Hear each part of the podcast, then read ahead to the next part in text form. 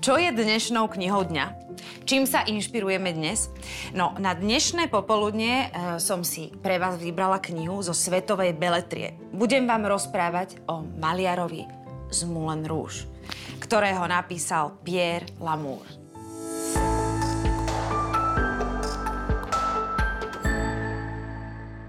Niektorým umelcom pán Boh veľa vezme, ale i veľa nadelí. Henry de Toulouse-Lautrec, francúzsky bohemský umelec, si v detstve zlámal obe nohy.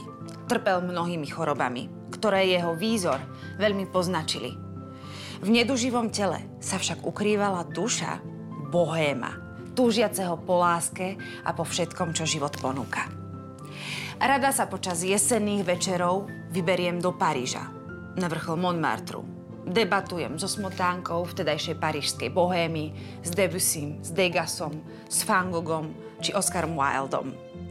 Kniha od autora Pierre Lamour nie je iba obyčajnou autobiografiou.